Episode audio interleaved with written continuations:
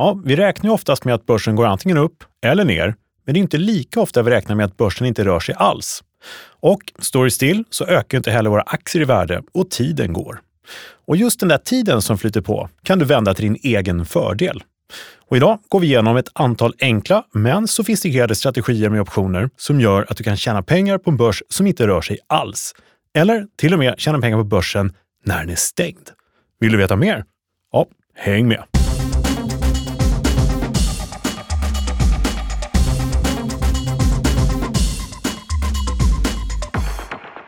Ja, men välkommen tillbaka till Optionspodden. Podden som ger dig kunskaper som ingen privat eller professionell investerare på börsen bör vara utan. Här är avsnitt sextiosju. Jag heter Kalle Björkegren. Jag står på Smile Studios tillsammans med Thomas Bernholm från Nasdaq. Ja. Men du måste bara informera dig, Kalle. De har bytt namn precis till Studio Smile. Mhm. Om man nu ska vara petnoga här. Det stämmer det. Och vi står faktiskt i en helt ny studio också. Ska, ska vi ta om det? Nej, ja, visst det. Välkommen till Studio Smile. Ja, precis. Ja. Mm. Nej, men Sveriges i särklass bästa poddstudio. Det är ingen snack om den saken. Nej. Och vi står i ett ny, ja, ska vi säga, nytt rum, mm. nytt studiorum. Jag sa precis det. Ja, precis. Ja. Väldigt fint. Ja, imponerande. Ja. Så här kan vi, det blir fyra timmars avsnitt idag för att vi trivs så bra här. Ja. Du skrämt iväg hälften av lyssnarna redan. Vi ska försöka hålla oss lite kort idag. Ja, men ja. Angående just fyra timmar och hålla det kort. Vi ska prata om tid. Det är mm. en fråga i tiden. Mm. Kan vi kalla det för tidsfråga? Det ligger rätt i tiden. Eller det är ja. på tiden att vi frågar oss vad vi kan göra med tiden kanske. Just det. Mm. Mm. Ja, det har kommit in en hel del frågor eh, i lite förlängning av tidigare avsnitt faktiskt. Eh, dels hur börsen har gått förstås. Eh, dels om Wheel Strategy som har fått en del eh, god, kul feedback. Mm. Eh, och sen så eh, lite sådär, vad gör man i en marknad som kanske inte rör sig alls? Mm. Sen är det som så att i juletider då är börsen stängd flera dagar i rad också. Så vi också kommer in lite grann på vad kan vi göra då? Mm. Och vi som handlar med optioner kan ju faktiskt hitta flera olika alternativ. Precis. Till som möjligheter. Som du sa där i inledningen, låter mm. spännande. Tjäna ja, pengarna börsen är stängd va? Ja, ja, det kan vi faktiskt göra. Ja. Hur många aktieskrynklare kan mäkta med det? Inte många. Aktieskrynklare? Ja, nu ska vi inte vara sådana här. Ja, visst.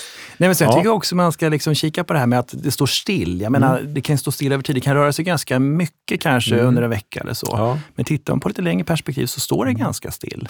Ja, så, men... att, så att man ska inte förakta den strategin. Eller nej. Liksom. Nej. Jag skulle vilja vända det till så pass långt att eh, en stillastående marknad ska vara en del av din eh, strategi som du har över tid. Din tradingplan. Helt enig. Ja, mm. den ska läggas in där. Och om man undrar då vad man ska göra, vilket... Ja, vi har pratat om det många avsnitt tidigare, mm. men vi ska dedikera det här avsnittet till det för att det har kommit många frågor om ja, men hur man kan göra, hur man kan ja, men i all enkelhet skapa en position så vi ska, liksom, tjänar på att dagarna går, tjänar liksom, in den premium vi får in och sådär. Och sen så lite grann hur vi kan tänka övriga delar. Så det ska vi ta idag, tänkte jag. Det låter jättebra det. Ja. Mm. Um, och, Och som du sa där med juletider och sånt, många helgdagar, intressant. Mm. Och vi kommer prata om något som heter teta, en ja. av optionsgrekerna mm. som man säger också. T som i tid, teta, lätt att komma ihåg. Mm. Så mm, det ska vi kolla. Så att ja, de tre vanligaste strategierna kommer alla få med sig idag och det kan alla göra. Och de som vill anstränga sig lite mer kommer få lite överkurs och det tänkte jag du skulle berätta om här idag. Sådär ja, ja. ja men det så ska jag försöka göra i så fall. The floor is yours lite okay. senare. Men eh, vi kan ju börja med att kolla hur börsen mår då. Hur still den egentligen står. Exakt. Nu gör vi det. Ska vi kolla? Mm. Ja. Bra. Ja, Kalle, hur är då läget på börsen? Jo, men läget på börsen är faktiskt ganska bra. Eh, rent generellt så mår folk hyfsat bra där ute just nu. Eh, vi har kommit, liksom, ska kalla till en ny toppnivå. Sen uppgångsfasen började eh, i ja, typ början på oktober där någonstans. Mm.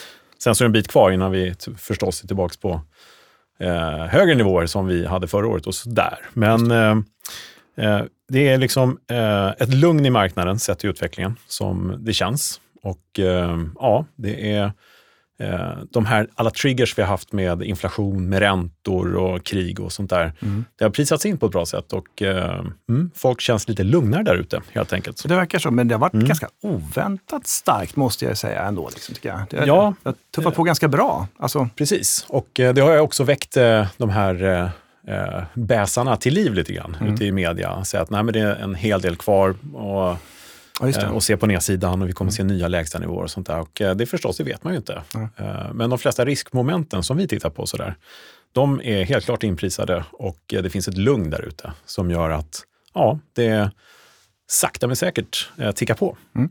Och det skapar ju faktiskt lite den här lugna marknaden. Så sista veckan har varit, ja men eh, inte stillastående, men det har rört sig kring samma nivåer. Vilket man kan ju då tolka som ungefär samma sak. Ja. Um, ja, där får du utveckla lite grann när du pratar också mm. i optionstermer här. Ja. Nyfiken. Vi kan i och för sig börja med att titta på V I X-index, hur mm. marknaden ser ut i risktermer. Och vi har ett V I X-index som ligger på tjugoett ungefär. Och det har varit nere under tjugo. Så att eh, hela investerarkollektivet eh, skulle man kunna säga anser just nu att det är helt okej okay att ta risker i aktier. Mm. Eh, med god tillförsikt i framtiden och eh, det är ganska många som ja, men investerar över eh, tid och med lång sikt i sina portföljer och känner att det är bra läge att ta in aktier i längre portföljer så att säga. Eh, och eh, då ska man ta med den psykologiska biten i det här, vilket är att eh, folk vill ju gärna Mm. att det ska gå upp. Och vi vill ju inte att det ska gå ner. Vi vill ju må bra. Vi vill ju tjäna pengar och få Exakt. avkastning. Så är det. Så det bidrar lite. Eh, men eh, man tittar lite grann på analysbilden. Vad folk säger så tycker man eh, verkar som att räntor och inflation här har toppat lite grann. Kriget i Ukraina går in i någon sorts vinterdvala och man är inte lika orolig där längre. Så ett V I X-index på tjugo tjugoett där någonstans indikerar liksom att det är helt klart lugnt och mm. eh, det har ju kommit ner över tid. Vi tittar på en graf på V I X så ser vi att sen början på oktober där så har det ju fallit från ja, men trettiofyra trettiofem nivån ner till där vi är nu. Ja, just det. Det är ett ganska brant fall. Ja, det är verkligen det. Då, risken har verkligen avtagit eh, markant sista tiden här. Och här mm. runt tjugo tjugoett-nivån som du pratar om här, det har vi sett då efter sommaren lite grann, men annars får vi gå tillbaka till vårkanten innan vi hade de låga nivåerna. Ja, det är ju sen eh, någon gång i april där va, ja. jag minnas. Vi hade någon eh, i augusti där, det var lite, eh, alltså direkt efter sommaren var det ganska låg risk. Ja, men precis. Också. Ja, och sen så, men innan dess så var det ju eh, innan, ja i vårkanten, det, så här, efter effekterna av eh, krigsutbrottet och det där, mm. då man liksom diskonterade att det faktiskt händer någonting i Europa. Då gick risken ner lite grann, men sen yeah. så toppar det upp igen. Då. Okay. Så då är frågan, vad, vad kan indikera att det ska fortsätta vara lugnt eller toppa upp igen då? Och då har vi vår S K E W-index. Hur prisar man nersidan helt enkelt? Mm. Och här hade vi ju förra gången en eh, S K E W-index på hundrafemton. Och då kan vi repetera att hundratjugo är en normalnivå där man alltid är beredd att betala upp lite för försäkring på nedsidan. Vi har sett ett uppstuds, om man får säga så, i S K E W-index trots den här återhämtningsmarknaden. Mm. Där S K E W-index närmar sig hundratrettio och man börjar betala upp ordentligt plötsligt för, för nedsida. Men den lilla uppstudsen, eh, den kom av sig och S K E W-index har fallit tillbaka igen. Så det var en studs i den bemärkelsen, studsa tillbaka? Ja, ja. en studs i den bemärkelsen, ja. studsa tillbaka. Så tillbaka ner? Ja, ja. Nej, men man märkte av en oro. Det är därför S K E W-index är så pass bra att titta på, för man ser när marknaden eh, som kollektiv oroar sig för att någon ska hända. Man köper på sig dyr premie på nedsidan för man tycker det är värt det. Mm. Någonting kan vara på gång. Vad det kan vara, det vet man ju inte riktigt. Allt från rapporter till ja, men någonting makroekonomiskt eller någonting. Mm. Men det kommer alltså ner igen och nu har vi eh, S K E W-index på hundraarton, strax under hundratjugo. Så även här har vi eh, väldigt mycket normalnivåer ja. på saker och ting. Indikerar att det är inte särskilt oroligt heller som det ser ut just nu. Och tittar vi lite historiskt de senaste åren, par tre åren, alltså det är ganska låga nivåer. Ja, det är det. Ja. Förut vande vi oss vid, om det kom förra året, så var det ju hundrafemtio nivåer, hundrafyrtio ja, just det. nivåer. Just det. Då var ju börsen väldigt, väldigt stark. Mm. Och många tyckte det var överköpt då, när kommer raset och sådär. Eh, och då var det höga nivåer. Och sen visade sig, kom ju raset i år här. Och då har det fallit tillbaka ner. Så att, eh, sen tittar vi även då över kursen där på eh, volatiliteten på V I X-indexoptioner. Och ehm, vad har hänt? ja, vad har hänt där? Så jämför vi det liksom eh, med V I X-index i sig självt i den ration. Och då får vi en ratio som brukar ligga någonstans, säg mellan tre och sju. Sådär. Mm. Ju närmare sju, eh, desto större sannolikhet för en nedgång, eller ska jag säga en avkylning, för det brukar vara en ganska stark marknad. Nu har vi haft nästan under tre, därför att vi har haft en väldigt låg eh, volatilitet på V I X-index. Vi har haft en väldigt nedåtgående marknad och V I X-index har varit högt emellanåt. Så kan mm. man räkna på den här ration så blir det en låg, eh, eller V I X mot just V I X-index, så mm. blir det en låg ration. Men den här sticker upp lite grann, har varit över fyra för första gången sedan ja, men i slutet på sommaren. Det är okay. väldigt, väldigt marginella nivåer. Ingenting att, att liksom, eh, dra i någon larm Nej. Eh, för. Sådär. Nej. Men att den studsar upp innebär i alla fall att det finns en beredskap någonstans. Man börjar liksom spekulera i att V I X-index ska börja röra på sig. Eh, möjligen. Och det kan ju vara bara att det är billig premium där nere. Så att folk spekulerar lite grann kring det. Mm. Händer någonting, då kommer de optionerna sticka iväg mest. Men det kan också vara att det, man känner att det är någonting på gång. Det är för lugnt, så att säga. Det är ändå väldigt mycket inflationstryck och krig och sådär. Just det. Så den är bra att hålla lite koll på. Sticker den iväg upp där, eh, själva volatiliteten på V I X-index, då brukar det vara en god indikation på att ja, nu kanske börjar röra på sig. Och, och tittar man på de här tre som du just gått igenom, V I X och S K E W och V I X då, mm. då så är det ganska stabilt på VIXen och mm. ganska stabilt på S K E W:n. Ja. Och alltså det är väl hyfsat stabilt på V I Xen också, men lite stigande. Så där indikerar ja. lite högre risk, man får säga så, eller större rö- möjlighet till rörelse. Eller? Ja, vi, vi kan sammanfatta det hela som att det är en väldigt eh, lugn, harmonisk marknad just nu. Mm. Men eh, de här V I X-nivåerna och V I X och allting indikerar ändå en mild spekulation om en rörligare marknad i närtid. Mm. Så att eh, allt annat lika så är det troligt att det kommer att röra sig mer än vad jag gör just nu. Okay. Snart. Mm. Så ser det ut. Ja. Så att, eh, men under den liksom den premissen, de här förhållandena, så leder det oftast till innan det händer någonting. Eh, nu behöver vi en ganska stark trigger för att det ska hända någonting. Och det kan komma imorgon, mm. eller ikväll, eller nästa vecka. Men innan dess så brukar det nästan alltid vara en avvaktande marknad. Så här, en marknad som rör sig ja, men noll komma en procent eller minus noll komma två procent och sådär. Mm. Eller stillastående om så vill. Mm. Så det har kommit mycket frågor om det. Så jag tänkte att eh, vi skulle kolla lite om det idag då. Ja. Det temat som vi har liksom utlovat lite grann Precis. till lyssnarna. Så med det sagt, det är en lugn marknad. Då kollar vi strategier för hur vi kan tjäna pengar på en lugn marknad. Ja, det tycker vi ska. Men jag var nyfiken på, hade du någonting att säga om kanske våra egna papper? Eller Jaha, egna, S trettio de där. Ja. Glömde jag dem? Nej, jag tänkte, ja, jag vet inte ja, om det var avsiktligt det. Eller om du glömde. Men jag känner avsiktligt att var det inte, men det stämmer. Nej, men det stämmer. Jag sitter ju och värderar hela tiden våra egna papper på O M X S trettio. Gör mm. ju. Eh, och O M X-index har ju en implicit volatilitet på arton. Det är ungefär, lite lägre, fast ungefär som V I X-index. De brukar gå hand i handske sådär, mm. såklart. Men eh, här har vi då en positiv edge. Det betyder att vår marknad är upprisad i risk lite grann. Så vi har eh, en historisk volatilitet på femton på index mm. fram till idag. Men en implicit volatilitet på lite drygt arton.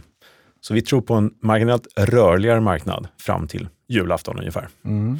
Och då har du alltså en, en positiv edge på ungefär tre procent. Någonting. Ja, eh, julafton var fel. Fram till eh, tredje fjärde januari är det här. Ja. Januarioptionerna. Mm. Eh, men generellt sett så har annars eh, volatilitetsnivåerna gått ner. Eh, och det börjar bli billigare än premium. Och det är inte så konstigt när det rör sig mindre förstås. Men jag skulle säga att det är fortfarande ganska höga nivåer på sina håll. Eh, ja, men det är vissa papper som Hennes och Maurit brukar vi prata om. Där är nästan femtio volt till exempel. Och just det. S B B är det många som gillar att titta på nu. åttiofyra komma åtta volt till exempel. Och så, mm. så det finns en hel del att göra eh, optionsmässigt. De här rör på sig kanske lite väl mycket. Men Eriksson till exempel, fyrtiofem volt. Eh, rört på sig en del. Tillbaks från lägsta nivåerna där. Men stänger lite grann.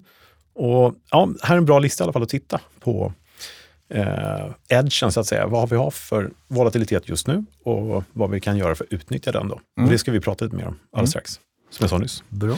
Så det här kan gå in och kolla på på optionsbloggen punkt se om man vill. Strålande. Ska vi kolla på strategierna då? Ja, det gör. Nu gör vi det. Ja. Då kör vi det. Bra. Bra. Jaha du Thomas, då ska vi ta huvudtemat för dagen, vilket är då eh, tjäna pengar på en stillastående marknad. Exakt. Rent generellt. Och eh, vad har vi för marknadstro då? ja, ja. Nej, men hyfsat stillastående. Jag menar ja. stillastående kan få kanske fästas vid att det står blickstilla. Ja, men visst. Men som vi sa, går upp en mm. vecka, går ner en vecka och mm. under löptiden så är det ganska stabilt. Ja. Så det får man inte förglömma. Nej, precis. Så man kan väl säga kanske plus minus en procent upp och ner eller någonting. Bestämma sig för en nivå. Ja. Och då har man ju faktiskt sin strategi däremellan. Exakt. Och man kan ju då justera sin option, lösenpriser, ja. efter liksom lite, alltså lite spelrum om man säger mm. så. Liksom. Så ja, det, men visst. Mm. Men jag hör... tycker du sa det bra inledningsvis mm. där att det bör finnas med alla ska säga, investerares plan också att ha strategier för en stillastående marknad. Ja. Med tanke på att vi ofta befinner oss i sådana situationer. Där ja, det går lite sidlänges. Liksom. Ja, precis. Så att um, det är sidlänges. Ja. Det är ett fint gammeldags ord. Sidledes är inget aktuellt. Sidlänges. Jag vet inte om det är korrekt, men det kändes bra just det, nu. Det låter bra. Uh-huh. Men, uh, ja, men det är ett gott tips. Uh, vi försöker ju påminna om att uh, det är viktigt att ha en bra tradingplan och följa mm. den. Och där ska man förstås ha en beredskap om det kommer en tid när det står stilla. Då uppdaterar mm. man den och går in i lämpliga strategier. Exakt. Och det är ofta så att i en traditionell, en vanlig aktieportfölj, då har man kanske några som är lite mer volatila aktier och några mm. som kanske är lite mer stabila, lite mer defensiva mm. och sådär. Och de kan man kanske i synnerhet identifiera och titta på. Så, aha, men de kanske man ska göra någonting på. Ja. Så att man tänker lite grann portföljtänket också. Liksom. Har vi några strategier du vill ta upp specifikt i ja, enkelt? Ja, men absolut. Alltså, de vanliga strategierna i, i en stillastående marknad, vi har ju pratat om den en del tidigare, men mm. jag menar, den som många gör är just eh, covered callen. Ja, enkelt. Ja, och då har man ändå en, en liten uppsida i aktien och man får in en premie. Mm. Och, menar, vi har pratat om det som sagt förr, men att du har aktier, utfärdar, köper optioner mot ditt innehav, tar på dig mm. skyldigheten att sälja aktier på en viss nivå. Ja. Får man kolla lite grann, och då kan man ju titta lite grann på, på implicita volatilitetsnivåer också. Hur mycket får jag och sådär. Mm. Ja, som vi pratade om alldeles nyss. Ja, ja men exakt. Mm. Det är ett bra stöd att titta. Ja. Ligger det högt eller ligger det lägt och sådär. Ja. Den är kanske den mest elementära strategien. Strategien? Strategin? Mm. ja, men, covered call. Liksom. Ja, precis. Sådär. Mm. Ehm, det är kanske den många börjar med. Mm. Ehm, så att det är bra att börja ta upp här då de kanske mest elementära, enklaste varianterna. Där mm. många kanske ändå hamnar till slut. Så covered call är en bra början. Mm. Har vi något mer?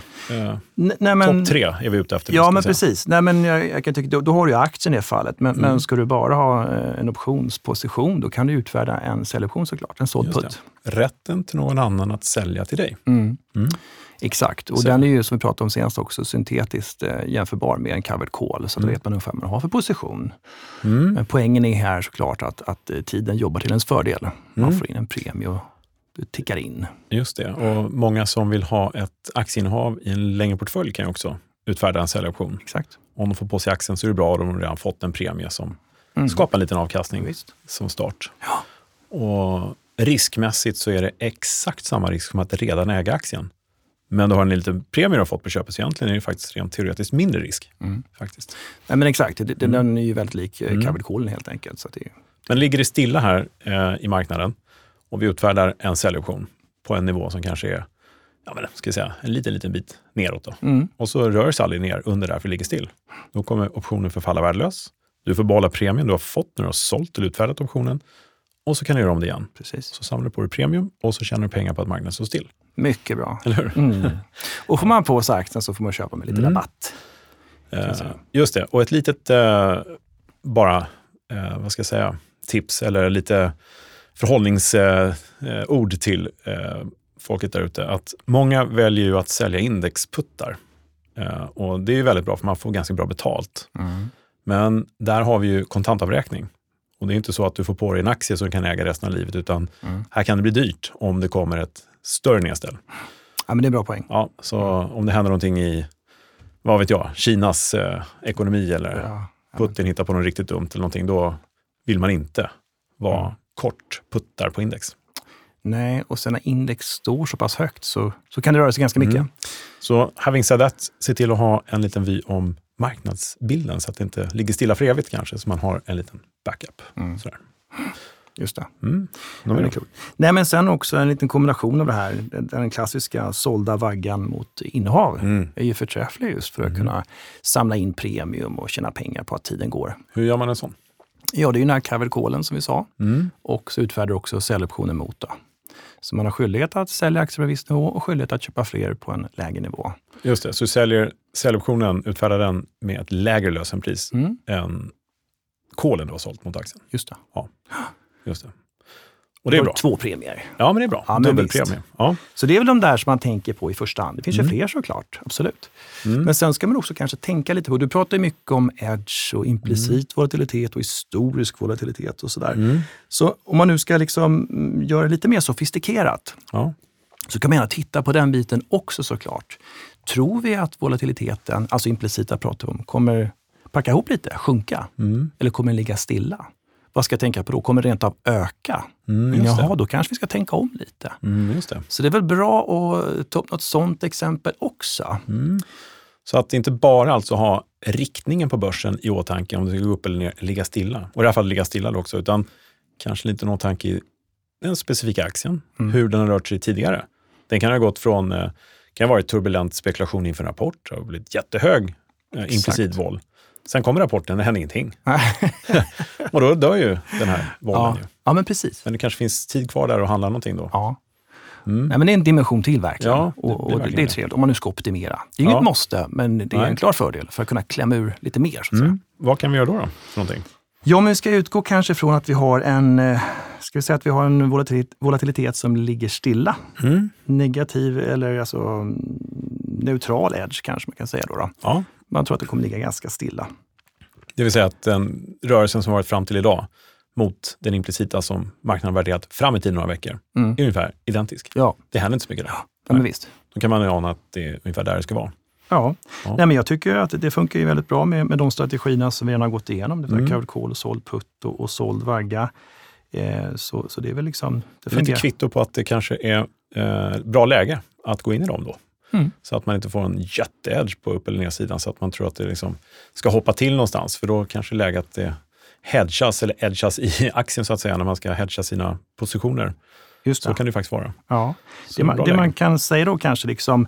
Man behöver ju inte beakta då eh, vega. Nu kanske vi kör in på lite mer avancerat då. då. Mm. Men alltså, man behöver inte bry sig så mycket om kanske löptiden vid det här eh, valet. Utan, vad är vegat för något? Eh, hur mycket optionens premium förändras vid en förändring i implicit volatilitet. Mm, precis. Så, och för det man kan säga, om vi ska ta ett annat exempel där vi tror att implicit, implicita volatiliteten kommer att sjunka. Mm. helt enkelt nedställer den, mm. då kan det vara bättre att titta på lite längre löptider, för där ja. är vegat större. Du får alltså mer betalt. Precis, och reaktionen blir då lite större mm. med tanke på att du har då en implicit volatilitet som ja. sjunker och det blir ett större genomslag då på. Och där kan ju vara ett läge kanske efter en liten halvturbulent rapportperiod. Just det. Då oftast högre volatilitet. Sen så lugnar det ja. ner sig när man har fått fakta på bordet och så mm. kan det tagga ner lite grann. Precis. Mm, så det är ju bra läge. Vad kan man göra då för någonting? Till exempel. Ja, nej, men sagt, då, då tror jag jag skulle välja, välja lite längre löptider. Mm. Och samma... Din, strategier. Jag menar. Tunghäfta. Men, ja. det, nej, men det, är, det är inte så avancerat utan det är fortfarande samma strategier man kan göra. Exakt. Bara sälja premium, sälja optioner i antingen enstaka kontrakt eller i strategierna vi har pratat om. Just det. Ja. Och du har ju tagit upp tidigare också det här med en såld strut också. Mm, just det. Det är, om man är lite mer modig skulle man säga liksom. Mm. För att man tar samma lösenpris och säljer en call och säljer en put. Mm. Precis. Så då ska det ligga ganska stilla liksom. Mm, men där har du precis. störst utväxling för där har du ju högst premier också. Aha. Och en förändring där i implicit volatilitet får ju störst genomslag helt enkelt. Mm. Så det, det är också någonting om man kan göra en sån ja, sak. Den kan man läsa på, struten helt enkelt vad den innebär och ja. gå in i marknaden och titta ja. vad volatiliteten är med respektive lösenpris på det call och put. Exakt. Mm. Men sen kommer vi då i så fall så här, om vi ser en volatilitet som kommer att stiga, mm. om vi tror det, implicit volatilitet. Ja, i en stillastående marknad. Ja. Det har hänt, men vi ska säga att det är ovanligt, mm. förstås. Och, nej men precis, det är ganska ovanligt, mm. ja, eller hur? Mm. Och eh, är du inne på då kanske kortare löptider, mm. då har du ju då en tidsvärders erosion som liksom är ganska stor per dag. Mm. Ja. Men har du ett längre perspektiv, en lång löptid, mm. ja då kanske du ska köpa optioner istället. För du tror ju att implicita volatiliteten mm. kommer att stiga. Just det vill det. säga det kommer gynna dig om du köper optioner. Ja. Så det är balansgång här. Ja, precis. Ja, jag tycker man kan säga så att om det är som eh, trader så sitter du och tittar på de här nivåerna hela tiden. Och om du hittar eh, någon specifik aktie som brukar röra på sig som har ovanligt låg implicit volatilitet. Mm. Och du har då, som du sa, att du känner att det här kommer stiga mm. lite grann framöver. Och när till exempel en rapportperiod närmar sig, två veckor bort kanske, eller tre veckor bort, då kan det ofta vara så att eh, trading går in och köper premium. Ja, just det, just det. Väldigt mycket billig premium eh, över de här veckorna. Därför att nästan alltid så stiger ju volatiliteten inför rapporten. Just det. Och då är det nog bättre att köpa i det läget. Eh, om man nu tror på en stillastående marknad trots allt, då ska man nog vänta lite grann tills den här volatiliteten har stigit. Om man nu tror att rapporten, nej men det kommer inte ge så mycket mm. utan det är mest marknaden som oroar sig. Då har man ju en bra, vi sitter med och väntar lite. Man ser vilka möjligheter som finns, mm. eller hur? Precis. Men jag måste fråga, när du satt som trader, mm. gjorde du mycket sånt? Att du köpte då? Hela tiden. Ja, ja. Inför rapporter och sånt? Eller absolut. Liksom, ja, ja, ja. I god ja, det... tid då alltså? Och då köpte du ja. längre löptider antar jag? Absolut, ja. alla olika löptider och ja. sådär. Och det, det är ju traderns jobb så att säga, att sitta och... och handla premium enbart med volatilitetstermer. Just det. Och då pratade vi med några market makers som gjorde filmer här åt Nasdaq. Eh, man kan få frågan så här. Eh, man sitter som trader, market maker, kommer liksom ut på stans frågan om du, du jobbar på börsen. Hur gick börsen? Ingen aning, men jag vet att vollan gick upp. så så kan det ju faktiskt vara. Så det är ju det enda man tittar på där Aha. som trader liksom. Inte riktigt, men lite i eh, lite så. Precis. ja. Ja, nej, men så där, det finns ju mm. alltså tre kategorier helt enkelt. Mm. Man tror att implicita volan ligger stilla, sjunker mm. eller stiger. Ja. Så anpassar man positionerna efter det då. Och vi, vi kom in på struten där, men, men jag tycker mm. man kan nämna Iron Butterfly, Iron Condor. Det mm. låter kanske lite komplicerat och så, men egentligen, du kan sälja en putsbredd mm. eller sälja en kolsbredd. Mm. Om du jämför det mot det här såld vagga mot innehav som vi pratade om precis, mm. så gör du en sån sak, du säljer en putsbredd eller säljer en kolsbredd samtidigt då, då behöver du inte ha några aktier heller. Nej, så det är en såld vagga utan innehav plötsligt. Ja, kan precis. Du... Det är med, med skydd liksom. Ja, ja det. Mm. Och det är klart, då säljer du då en option, alltså en put då säger vi, mm. och så köper ett stopp lite längre ner. Mm. Så då går det åt lite premium såklart, att du, du måste ju köpa det där stoppet ja, också. Exakt. Du får in lite mindre. Ja, och ligga så på uppsidan. Mm. Du säljer en, en call och sen köper stopp en liten bit upp där. Ja. Så att det blir mindre premie, men... Mer safe. Ja, du vet ju vad du kan förlora, mm. du vet vad du får in om det ligger i det här intervallet mm. som du då förutspår. Ja, och den här Iron Condor kan man säga, det måste vara den mest omtalade strategin eh, internationellt tror jag. Det kanske är. Därför att den är så pass trygg och bra och ja. risk, inte riskfri, absolut inte. Nej. Men den är... Kontrollerad som du brukar ja, säga. Ja, men, faktiskt. ja. Eh, och om man tycker Iron Condor låter lite så här, vad är det för någonting? Mm. Så förstår jag det. det, är, har man aldrig hört om det så låter det konstigt. Det är en järnfågel som flyger någonstans. det låter nästan så här golfrelaterat. Ja, Aha. faktiskt, ja. exakt. Jag kan, jag kan inte golf riktigt, men... Men ja. ja, men så är det. Men om man tänker i andra termer, en kolspread och en putspread, köpt såld typ. Ja. Så du lägger ihop dem. Då blir det någonting som någon har valt att kalla för en Iron Condor. För det ser ja. ut som en fågel när man gör grafen. Exakt, liksom. och, och de har ju lite olika fågelnamn. Jag tror att det finns seagull och allt vad det är. Liksom. Ja. Men eh, kondoren har ju en väldigt vingbredd. Så man pratar om mm. att det är ganska stor skillnad. En stor ja, vingspann. Vaggan, det ser ut som en vagga. Det är bara därför. Ja, när man grafar upp ja. det. Ja, precis. Men nu om vi ska eh, wrap it up lite grann eh, så här. Så de tre vanliga strategierna för en stillastående marknad. Covered call var du inne på. Mm. Enkel, ja, i sin enkelhet. Mm. Utan att tänka på någonting annat. Eh, utfärda en säljoption. Sälja en putt alltså. Uh, och man kan vara beredd på sig innehavet. Det är väldigt vanligt just nu. Man vill bygga en portfölj när man ja. tycker att fortfarande är rimliga nivåer på börsen. Och så hade du såld vagga mot innehav. Det är ju min favorit egentligen. Mm. Man har två olika nivåer. En call på uppsidan och en putt på nedsidan. Oftast aktiekursen i mitten. Sådär. Uh, och håller man sig inom de två nivåerna, då får man behålla premien. Och det har visat sig vara i många fall jättebra att göra. Mm. Uh, sen tog vi next level och började prata volatilitet. Och det är helt enkelt att man lägger till den biten. Ja, vad gör vi om volatiliteten ligger still? Om vi tror på det. Vad gör mm. vi om volatiliteten ja, men kommer sjunka? Mm. Eller om den kommer öka? Så har vi lite fler aspekter där. Exakt. Och låt inte det stoppa dig som, som handlar utan. Nej. Det är bra om man känner till det för att optimera som vi sa. Ja, men låt det, det, nej precis. Man, man måste inte liksom grotta in sig i det för att handla. Absolut nej. inte. För de här första tre... Eh, det kan man göra när som helst och man kan känna lika bra på det. Mm. Det är för den som vill gå in med lite kanske mer sofistikerade strategier och lägga lite mer tid på saker och ting. Exakt. Men det finns en tredje aspekt där som jag skulle vilja ta upp med dig som jag vet att du pratar varm om. Vad är det? Tiden. Ja. Därför att det är verkligen en viktig aspekt. Mm. Om, om börsen ligger stilla så är det bra om vi har en uppfattning om hur länge vi tror den ska ligga stilla. Mm. Och då finns det ett jättefint nyckeltal som du nämnde förut som heter theta. Mm. T som är tid och theta. Eh, Kan vi nämna ett ord om tid och theta?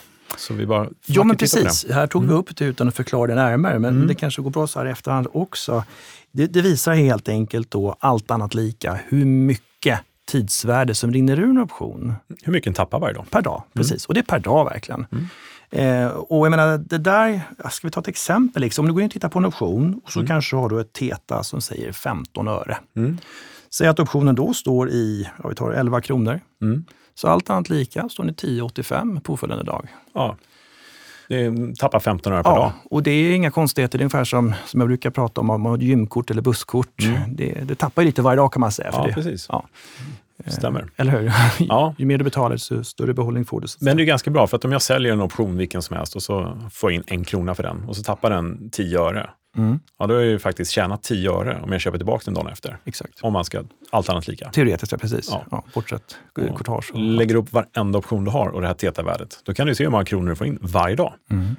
om det ligger still. Precis. Mm. Och då kan man tycka så här, så femton öre pratade jag om här mm. då. Visst, tio kontrakt eller hundrafemtio kronor och så. Mm. Men säg att du har då i en portfölj och gör på lite olika. Du säljer en vagga mm. som du var inne på. Mm. Och jag menar, om varje option då kanske ger runt sådär femton öre. Eh, mm. Då börjar det bli lite pengar. Ja, verkligen. Så är det.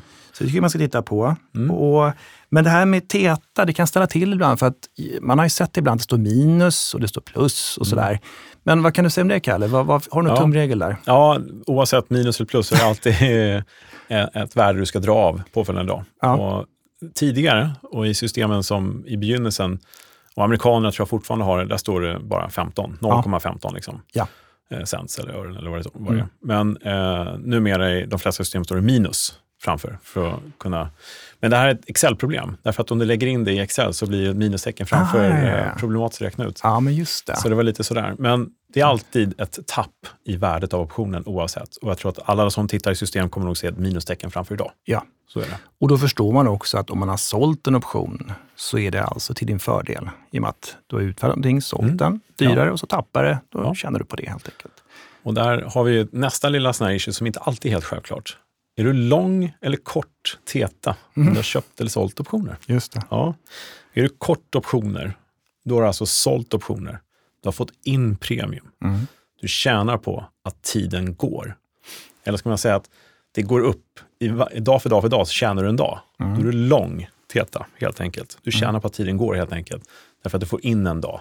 Du är lång liksom. Hänger du?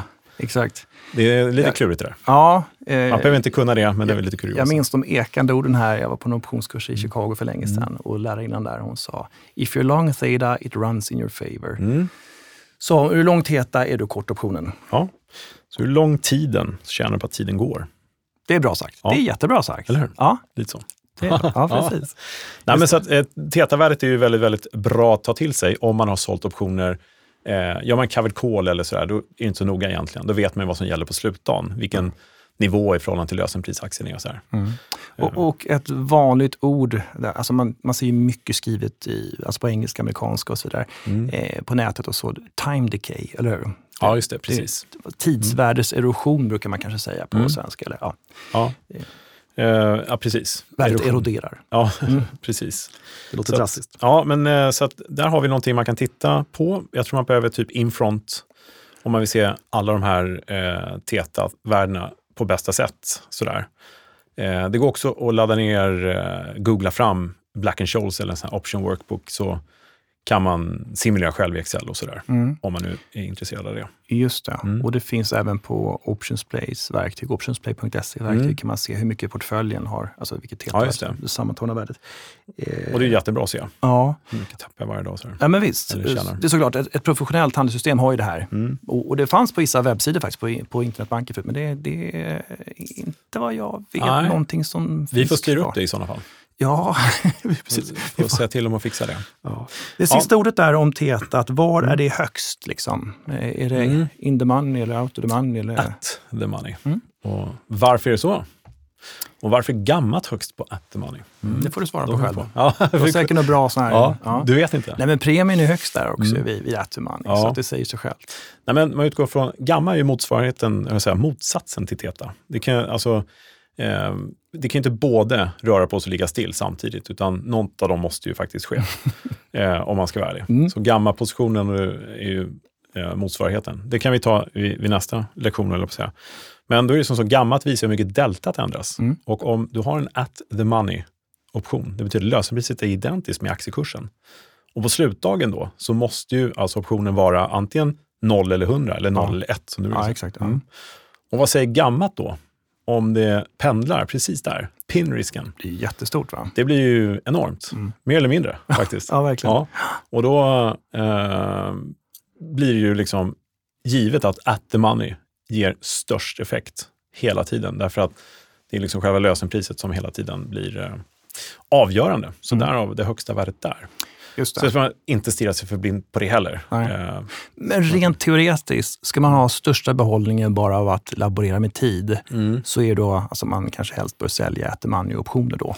Ja. Men då är, och, och då tittar vi kanske på, då kanske struten är optimal om du bara tittar på det rent teoretiskt. Men det gäller ja. att det ligger i linje också med kanske min marknadsuppfattning. Ja, det är ganska mycket mer som ska in. Ja. Sådär. Så du kanske vill ha lite nedsida om du säljer en put till exempel. Mm. Så att det finns något, någon marginal neråt. Du kanske tar något öre mindre premium in och sådär. Så att du mm. är lite safe. At the money är ju, ökar ju sannolikheten för att det inte går åt ditt håll mm. faktiskt. Även om det är optimalt i premiumtermer då. Men det här är lite överkurs. Man ska hitta de nivåerna som man är bekväm med förstås och känner sig riskkontrollerad i. Exakt. Så att säga. Sådär. Men en liten slutsats också. Är det mm. verkligen deep in the money, alltså massa realvärde i en option, mm. så är det ju egentligen bara realt värde som rör sig i takt med att det underliggande rör sig. Och det är väldigt ja. mycket mindre känslighet för just... Då är deltat ett eller hundra. Ja, och, och jag menar, då, då har du inte mycket att vinna på att Nej. utfärda en sån du ska känna på tiden bara. Nej. En sista grej som vi nämnde i början, som vi inte får glömma. Mm. Det här med theta och tidsvärde och så. Mm. När är det bäst läge att utfärda en säljoption eller säljoption överhuvudtaget? När i veckan? Är det en måndag, tisdag, torsdag eller fredag? Jag tyckte på teoretiska så borde det varit på en, en fredag helt yes. enkelt. När du har en stundande helg och stängda ja, dagar. Ja, för de här precis. två dagarna, de räknas ju in. Så mm. på måndagen har du tappat tre dagars tidsvärde i mm. optionen. Den mm. kommer öppna upp allt annat lika med tre gånger theta-värdets mindre värdering i sig. Mm. Och nu är det snart jul. Och där har vi... Uh, nu är det ganska få uh, uh, vet du, helgdagar. Hel- mm. helgdagar. Jag har inte kollat på det. Men, no. ah, okay. mm. uh, om man är riktig optionshandlare, till, har man koll på sånt? ja, så. jag, är, jag är ingen riktig. Nej, en halvdan. ja, precis. Nej, men uh, uh, över påsk och sådär så finns det ju många röda dagar ibland. Och ja. över jul kan det ju ibland vara typ en hel vecka. Om det ligger rätt sådär, i datumen. Mm. Och då är det ju perfekt. Och det är jättemånga traders som gör... Många syntetiska positioner och sånt där på index och grejer förtjänar den här premien just det. över den här veckan. Men sen det om det här är allmänt känt och kanske också prisas lite annorlunda där på fredagen. Ja, det gör det, men det finns fortfarande premium att hämta. Ja, så att det beror lite grann på var du är och var du handlar, vilken nivåer. Just det. Så om du gör den här deep in the money-synteten och sånt där så kan det vara lite... Så att, kommer du ge bort sålda optioner i julklapp här? Ja, det är årets julklapp. Ja, sålda optioner. Jaha. Jag ser framför mig på löpsedeln ja. här. Årets julklapp. Det är faktiskt någon, ja, men det kan vara värt att veta att ja. över helgdagar så... Det är där vi brukar säga att du kan faktiskt tjäna pengar när börsen även är stängd. Därför mm. att går lördagen och söndagen då kommer du ja, kunna köpa optionen teoretiskt sett billigare på måndagen. Ja. Så är det. Allt annat lika. Så bör det vara lite mindre volatilitet under mm. dessa... Eh, mellandag och allt vad det är liksom. Ja, lite så. Många som är lediga. Ja, just ja. det. Intressant. Bra, ja. bra råd och tips. Ska man tänka de som har köpt premium, vad som avslutande ord, som en trader, hur den tänker. Om du har köpt väldigt, väldigt mycket premium, mm. eh, då är det ju tvärtom så att du tappar pengar varje dag istället för att få in. Mm. Och det fanns ju positioner, alltså det finns ju sådana här jätteböcker som har flera miljoner i theta-värde som de måste trada in varje dag. Ja, ja. Det måste röra sig så pass mycket så mm. att de måste få in det då i sina positioner, runt optionerna, för att de ska kunna täcka sitt theta-värde. Och det skapar ju ganska mycket handel och likviditet, så att det är väldigt mycket som hänger med i det här. Just det. Så man kan, för den som är lite så här eh, teoretiskt bunden ska vara kul att nämna mm. det. En ny värld. Håll koll på omsättningen på slutdagarna, där, slutveckan. Bra. Så det är så. Men du, eh, ja, jag tror vi har matat eh, ganska mycket. Tre delar, enkla strategier, topp ja. tre.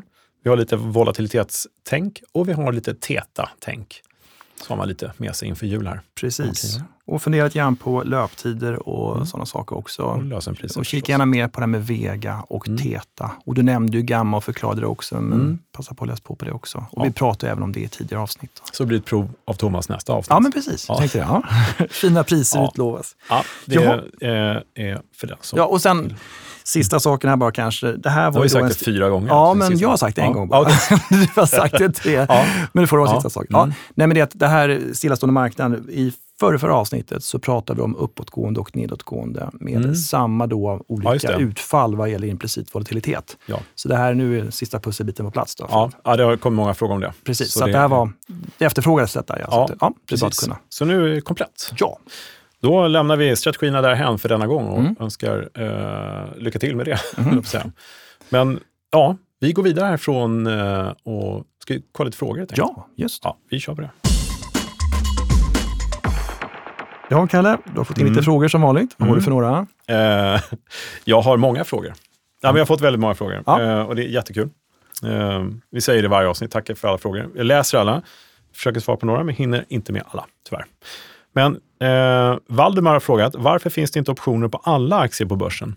Det finns topp sjuttio aktier har vi kommit fram till, va? Mm. Eller vi vet att det är det. Men det är en fråga direkt till dig, Thomas. Till mig, ja. Kan du fixa det? Nej, men för det första är det lite grann efterfrågestyrt. Och mm. för det andra så blir det då att det ska vara market maker som kvoterar samtliga optioner. Och det blir en ganska tung uppgift, mm. blir det verkligen. Så att det är väl i viss mån då som också resursmässigt liksom vad, ja. vad, mm. vad de har för resurser.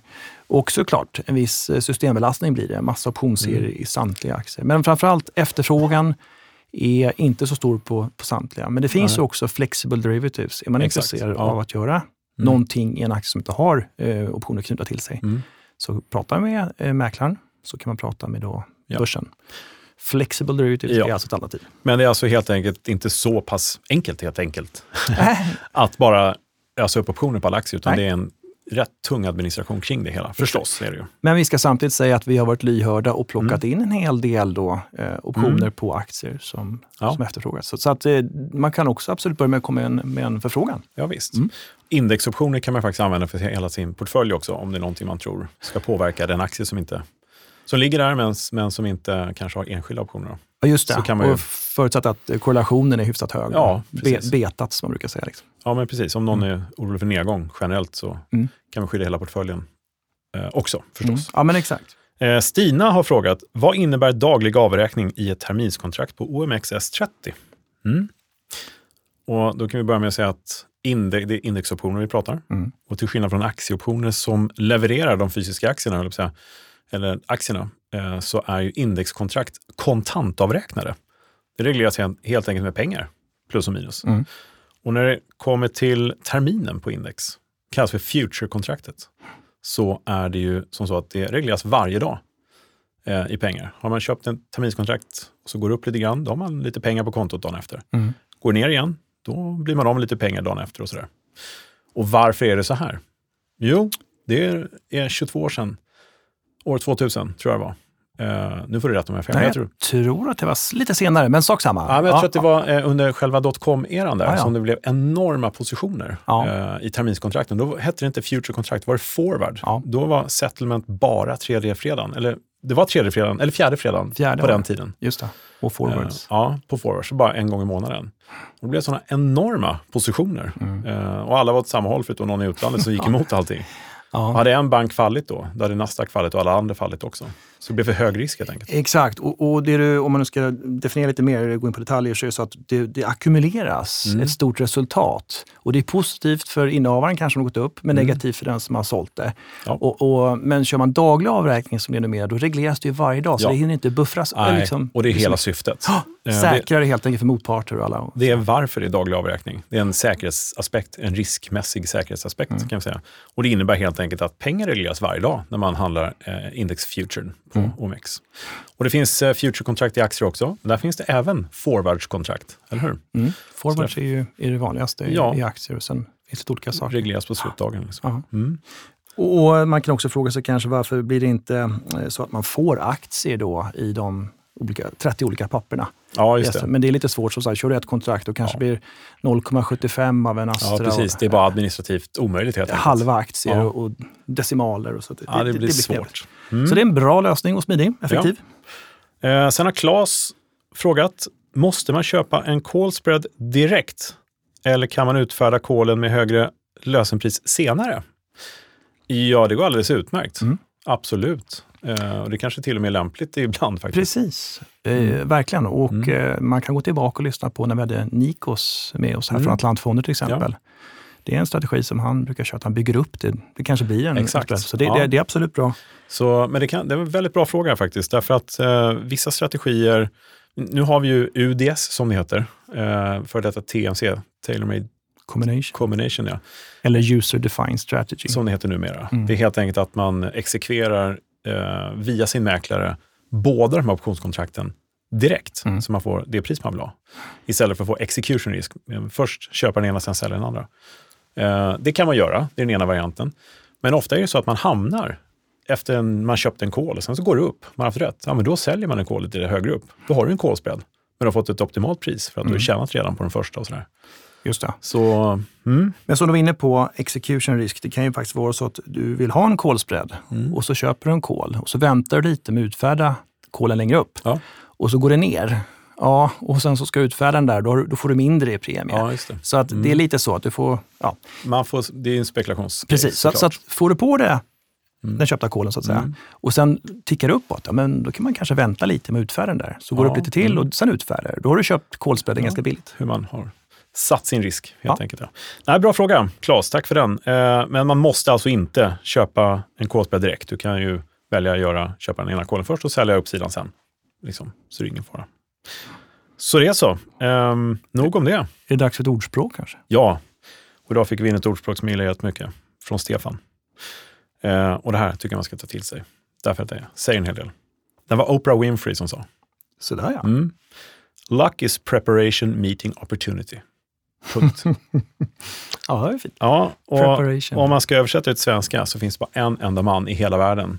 Extremt grym på skidåkning som sa: jag vet ingenting om tur. Bara att ju mer jag tränar desto mer tur har jag.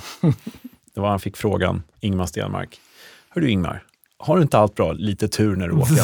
När han vann allting. Då sa han så. Nej, jag vet inte. Bara att ju mer jag tränar desto mer tur har jag. Jättebra svar. Ja, nej men avdelningen kontinuerlig framgång är inte bara tur. Utan eh, Stefan menar, och jag håller med till hundra procent, att läser man på och man är med i marknaden och man lär sig till exempel optionshandel väldigt bra, ja, då kommer det gå bättre. Och den som läser mest vinner helt enkelt på något sätt. Eh, och man har sin tradingplan när man också. Eh, och följer den. Så då kan ju många säga att ja, gud vad tur du har som går bra för dig på börsen. Men det är inte alltid bara tur. Nej. Till viss del kanske, men mm, inte fullt ut. Bra. Så det var bra. Jag tycker det var ett fint ordspråk. Verkligen. Tack för det. Ja, ska vi börja runda av? Ja, vi börjar runda av mot min eh, vilja. Men då gör vi det. Och vad, ska vi sälja någonting? Vad ska folk gå in och titta på idag? optionspodden punkt se mm. optionsbloggen punkt se mm. um, ja. Twitter att se Björkegren. Mm. Följer du mig där? Ja. ja. Sen har vi optionspay punkt se mm. Så har vi Nasdaq Futures Academy. Mm. Den hittar du enklast på optionsbloggen punkt se. Ja. Och om du vill ha en gratis utbildning i optionshandel, då går du in på optionskurs punkt nu och anmäler dig bara. Gratis optionsportal, massa godis i. Bra. Ja. Och här har du lite um, webbinarier på gång också framöver. Ja. Mm, så det är bra att anmäla sig där så får man ett mejl antar jag. Om. Ja, mm. exakt. Då får man vara med och det kommer ganska snart är tanken. Eh, och det ska komma mer sånt nästa år. Men det kan vi prata om i nästa avsnitt som blir sist innan jul. Just eh, om två veckor. Ja, ja mm. Då ska vi outa en liten cliffhanger nästa år. Planering, vad vi ska göra. Massa roliga grejer. Oj, det spännande. Ja, massa saker. Bra. Eh, Nej, men väntar vi på det. Ja, mm. då... Tackar vi för idag helt enkelt. Tack så mycket. Stort eh, tack till eh, Albin ute också. I kontrollrummet. Ja. Bra. Nu har det så bra alla lyssnare. Och ja, vi hörs. Hörs vi snart. Ja. Tack. Hej då. Tjena, hej. Hej.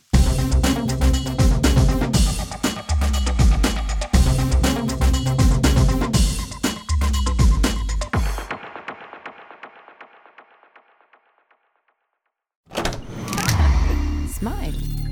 Den här podden spelas in hos Smile.